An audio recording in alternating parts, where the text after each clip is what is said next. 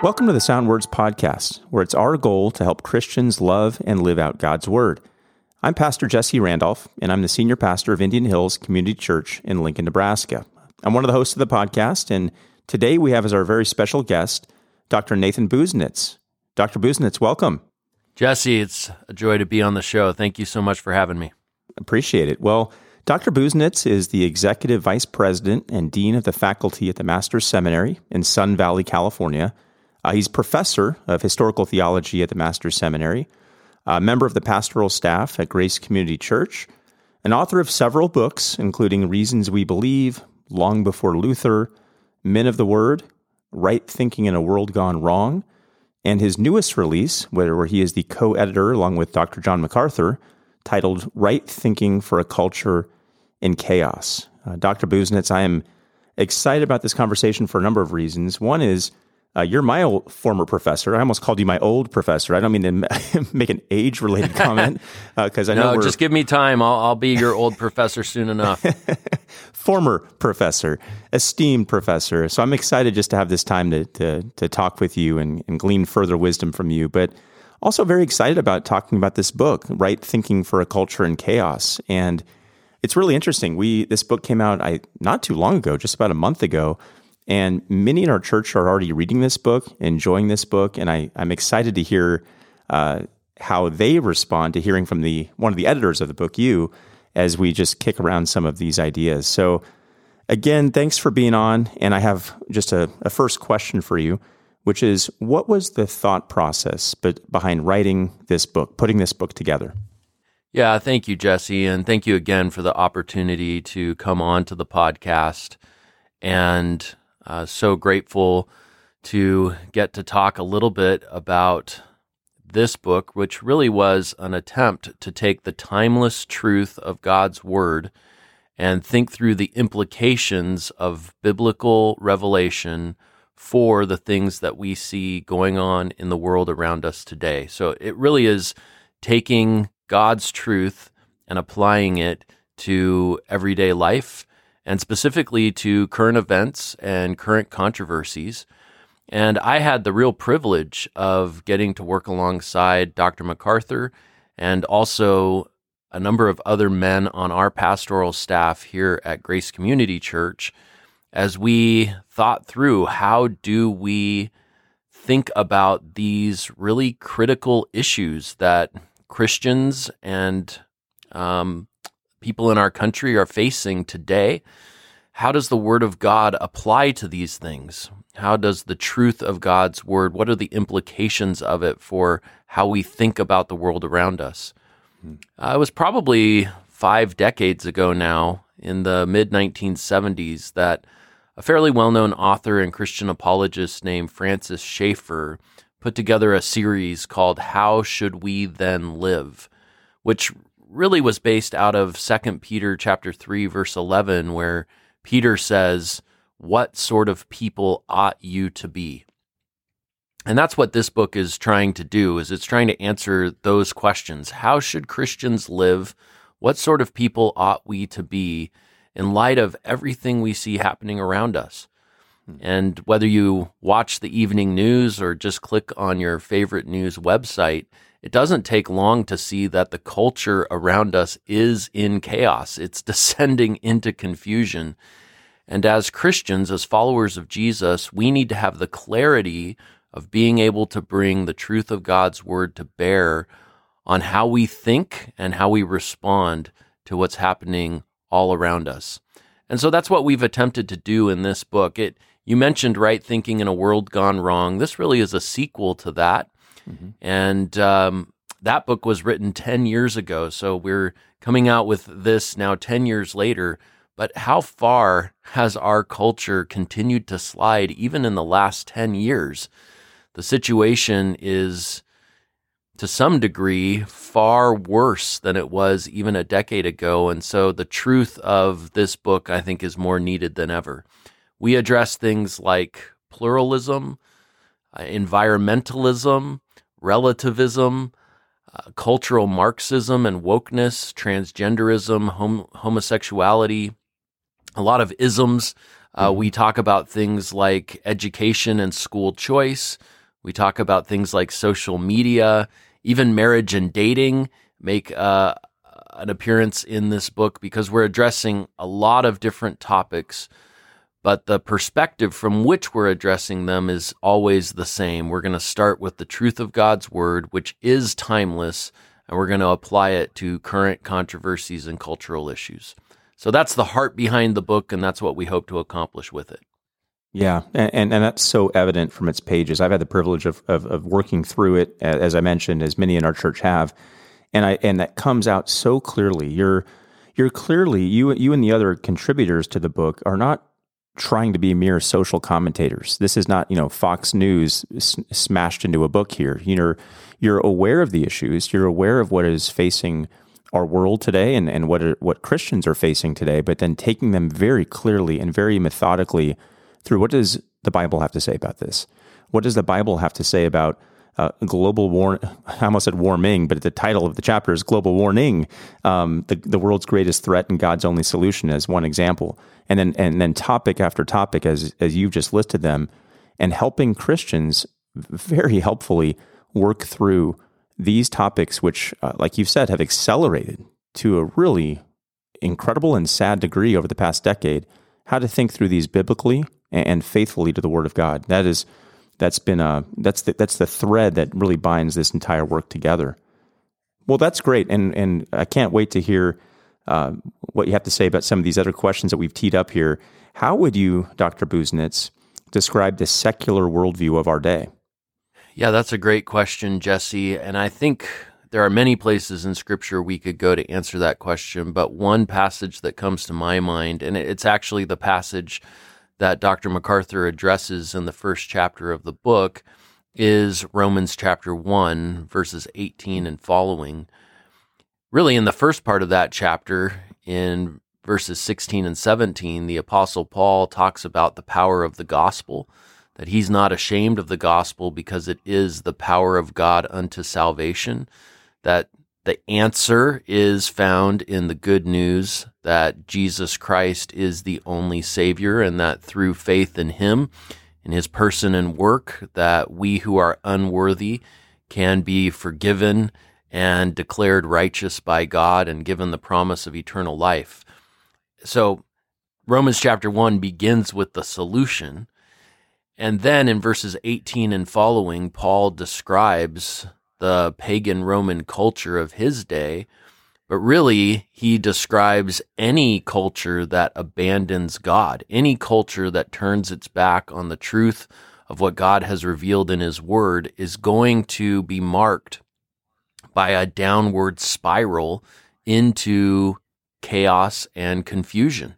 Hmm. And Paul describes that downward spiral so clearly and it's i mean it comes across in a way that seems prophetic hmm. in terms of predicting the collapse of western society because we see that same downward spiral happening even today a downward spiral that's marked by a sexual revolution and then a homosexual revolution and then complete irrational thinking. Uh, and it's just amazing how, if you read what Paul says in Romans chapter 1 and look at what's happening, even in the headlines today, you go, wow, this is that. Mm-hmm. And what Dr. MacArthur points out in that chapter is that's evidence that the culture is under God's judgment. It's not that we're still waiting to see if our culture will be judged by God. We can know that our culture is under God's judgment when we see these things happening. Yeah. Yeah. As Christians, as believers, we come back then to the hope of the gospel, knowing that it is the only hope both for us and for those in the world around us who are perishing. So I don't want to sound the doomsday alarm without also emphasizing the hope of the gospel, which is so clearly presented in Romans 1.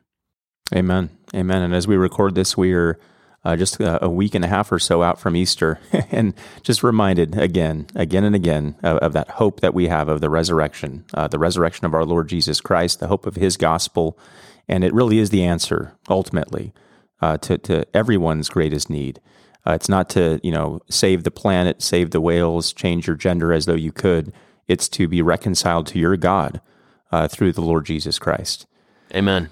Um, in chapter two, so Dr. Busenitz, you're a general editor of the book, you and Dr. MacArthur, and you've contributed a, a chapter, uh, chapter two, War of the Worldviews, where Christianity and culture collide.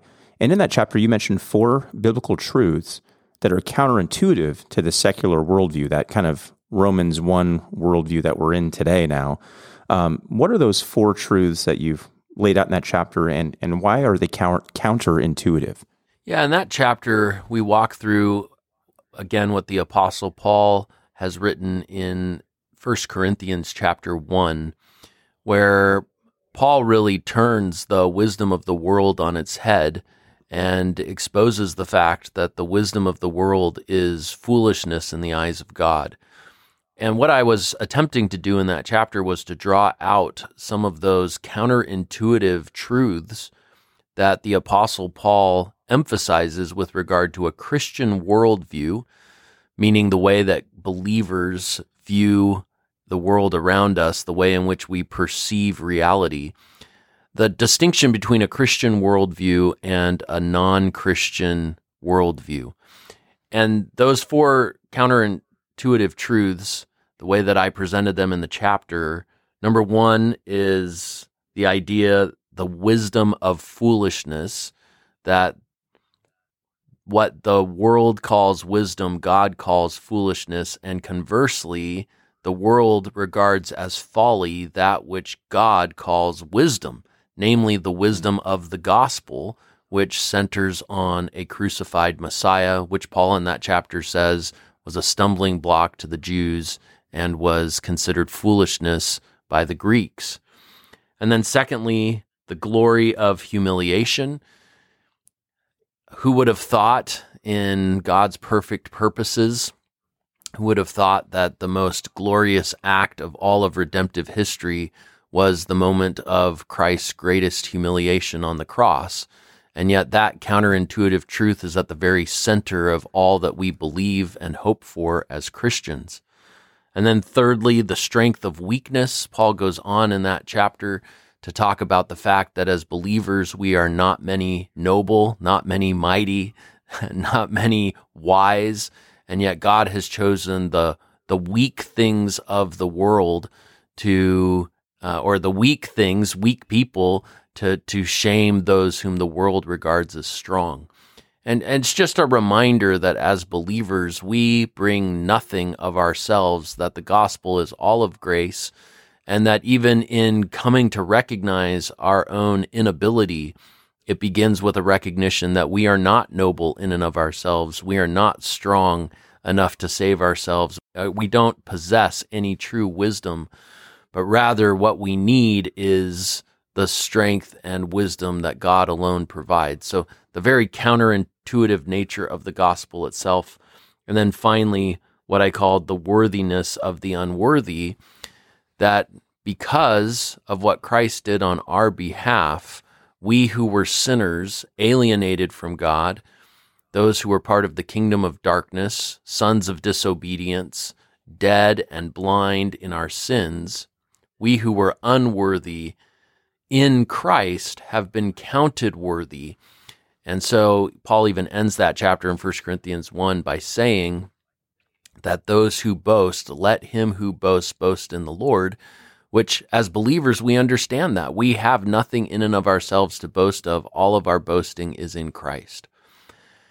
So by going through those four counterintuitive truths, it really demonstrates how different a Christian worldview is than a secular worldview. And what we as Christians stand up and say, this is wisdom. This is God's wisdom the world is going to look at and they're going to call that foolishness. And we shouldn't be surprised by that because the Lord Himself has revealed in His Word that that's exactly how the unredeemed mind responds to the truth of God's Word. So it was a it was a call based on 1 Corinthians 1 for Christians to embrace a distinctly Christian worldview and to do so in the power of Christ, recognizing again that it's only through the gospel that we have any means or um, uh, it's only through the gospel that we have been given by grace uh, the opportunity that we have in Christ. Indeed, and amen. Yeah, you call it in the, the at, at the end of those four uh, marks that, or those truths. You you have another subsection called the power of the gospel, and you just call it the countercultural wonder, the countercultural wonder of the gospel. That's a wonderful uh, way to summarize it. It's countercultural, and it is a, a glorious mystery and a wonder. Um, the gospel message, the saving message of the gospel of grace.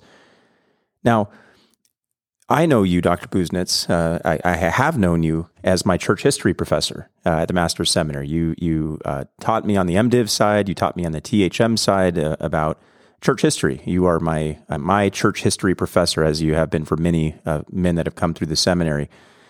Question for you is: How has your study of church history intersected with your writing and editing of this book? And what lessons can we draw from church history to help us as Christians? Navigate the culture today?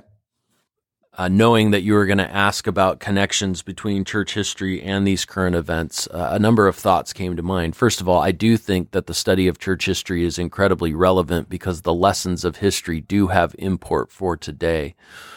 And in particular, as we think about where Western society is now, it's hard not to immediately go back to the rise of the Enlightenment, the age of reason, and what took place in the 17th and 18th centuries as leading think as leading thinkers in Western society began to um, claim that an understanding of the world around them that was based on what God has revealed in Scripture they began to claim that that was no longer needed. And instead, all that was needed, according to them, was reason or rationalism and science, empiricism. And so you had the rise of rationalism and empiricism in the 17th and 18th centuries. And as a result of that, people in Western society ever since have been told that all they need in terms of how to understand the world around them can be given to them through reason and science, human reason and the empirical method.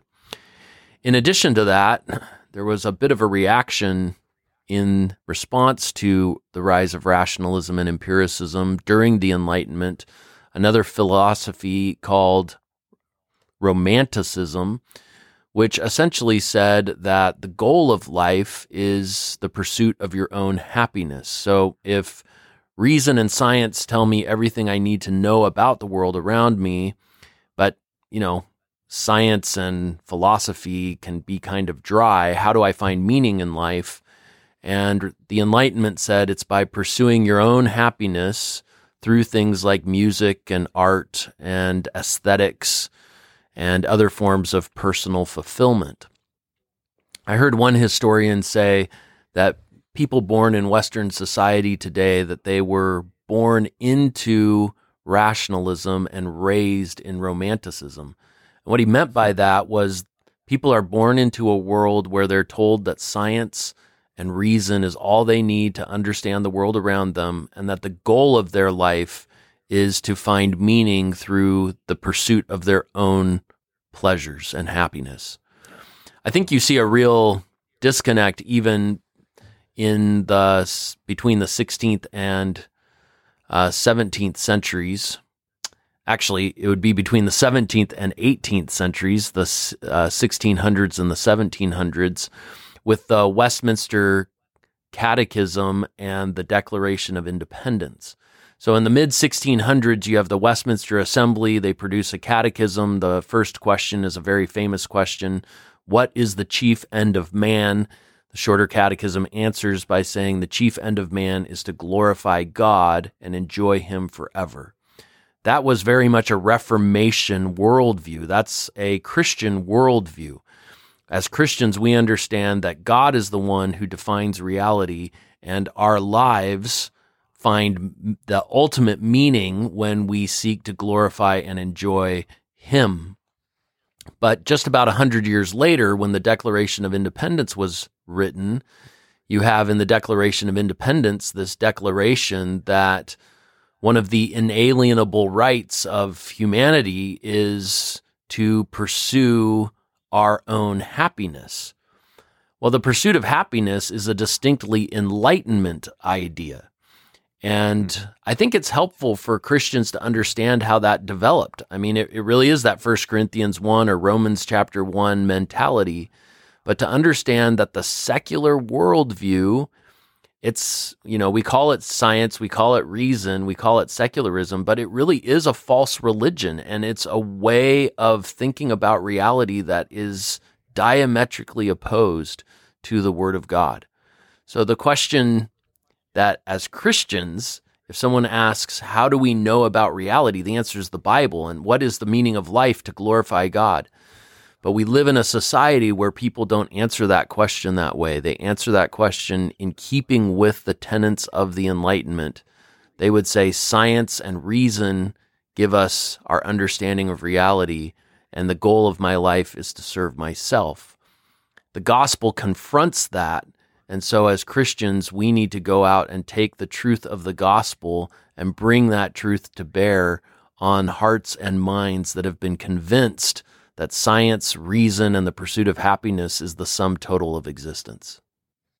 That is incredibly helpful to realize that the modern day religion, as, as you sort of articulated it, of, of, of scientific uh, rootedness or, or empiricism and this pursuit of happiness, it, it didn't just start uh, with the advent of you know the Oprah Winfrey show, and everybody gets a prize, and everybody gets a car, and everybody goes after you know looks inward to find their truest self and you know all the all the lingo that gets thrown around today. It has real historical roots that go back centuries now. Yeah absolutely. And uh, some of your listeners may be familiar with uh, Carl Trueman's recent book on the rise of the modern self. Mm-hmm. Uh, that details some of that history in terms of the legacy, the bad legacy that has come down to us from the Enlightenment. And of course, as Christians, we have an appreciation for things like reason and science, but we understand that those things are subject to the authority of Scripture. Hmm. And also, we have an appreciation for things like music and art and uh, pursuing things that are fulfilling, of course, but those things are always subject to what the Scripture teaches. And so, as Christians, we're going to bring the truth of God's word to bear on everything around us. It's what Paul says in 2 Corinthians 10 5. We are casting down arguments and every high thing that exalts itself against the knowledge of God. We're bringing every thought captive to the obedience of Christ. So, this isn't me saying that science has no value. It does, mm-hmm. but only as a servant to the scriptures. And as Christians, we must never let something other than God's word define reality or meaning for us. Amen. Amen. Well, one last question for you, Dr. Busenitz. The title of your book is Right Thinking for a Culture in Chaos. So, this is kind of the put a final point on this. How do we as Christians do what the title of your book indicates we need to do? Uh, develop right thinking in a culture of chaos. Well, going back to what I was just saying, I, I think the answer is as simple as looking no further than the Word of God. That we want to allow the Word of God. We want to, maybe better said, we want to submit to the Word of God in all things. We want to allow it to be our lens through which we view everything around us because God is the one who defines reality. He is the one who has determined and declared wisdom. And so when we see the world around us through the lens of His Word, we are seeing it in the way that He wants us to see it. Hmm. And I would encourage your listeners to be like the Bereans in Acts 17 to search the scriptures. And even that verse in 2 Corinthians 10:5, I mean, how do we take every thought captive to the obedience of Christ? by bringing it into subjection to his word, by analyzing and assessing every worldview, every philosophy, uh, every notion that's put forward by the world around us against the standard of biblical truth. And as we are faithful to bring the truth of God's word to bear on the world around us, we will think rightly. So, right thinking uh, is not about us setting up some sort of arbitrary standard and saying, hey, we're right. It's about instead appealing to and submitting to the perfect standard of biblical truth and then allowing God through his word to determine how we evaluate the world around us. Amen. Right thinking is not appealing to just saying we're right, as you, as you just said, but it's appealing to God's perfect truth, his standard of truth revealed in the word. Yeah, and just to just to reiterate one earlier point, I also think as believers, it's not just us saying, okay, we know the difference between right and wrong because we know what God has said in His Word.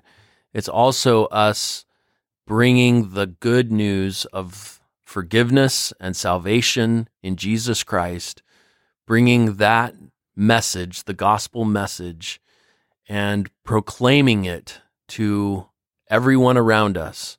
Because the only hope for this world, the only way to fix a broken world, is one soul at a time, one heart at a time, as the gospel penetrates that heart, and through the power of the Spirit, a dead heart is made alive in Christ.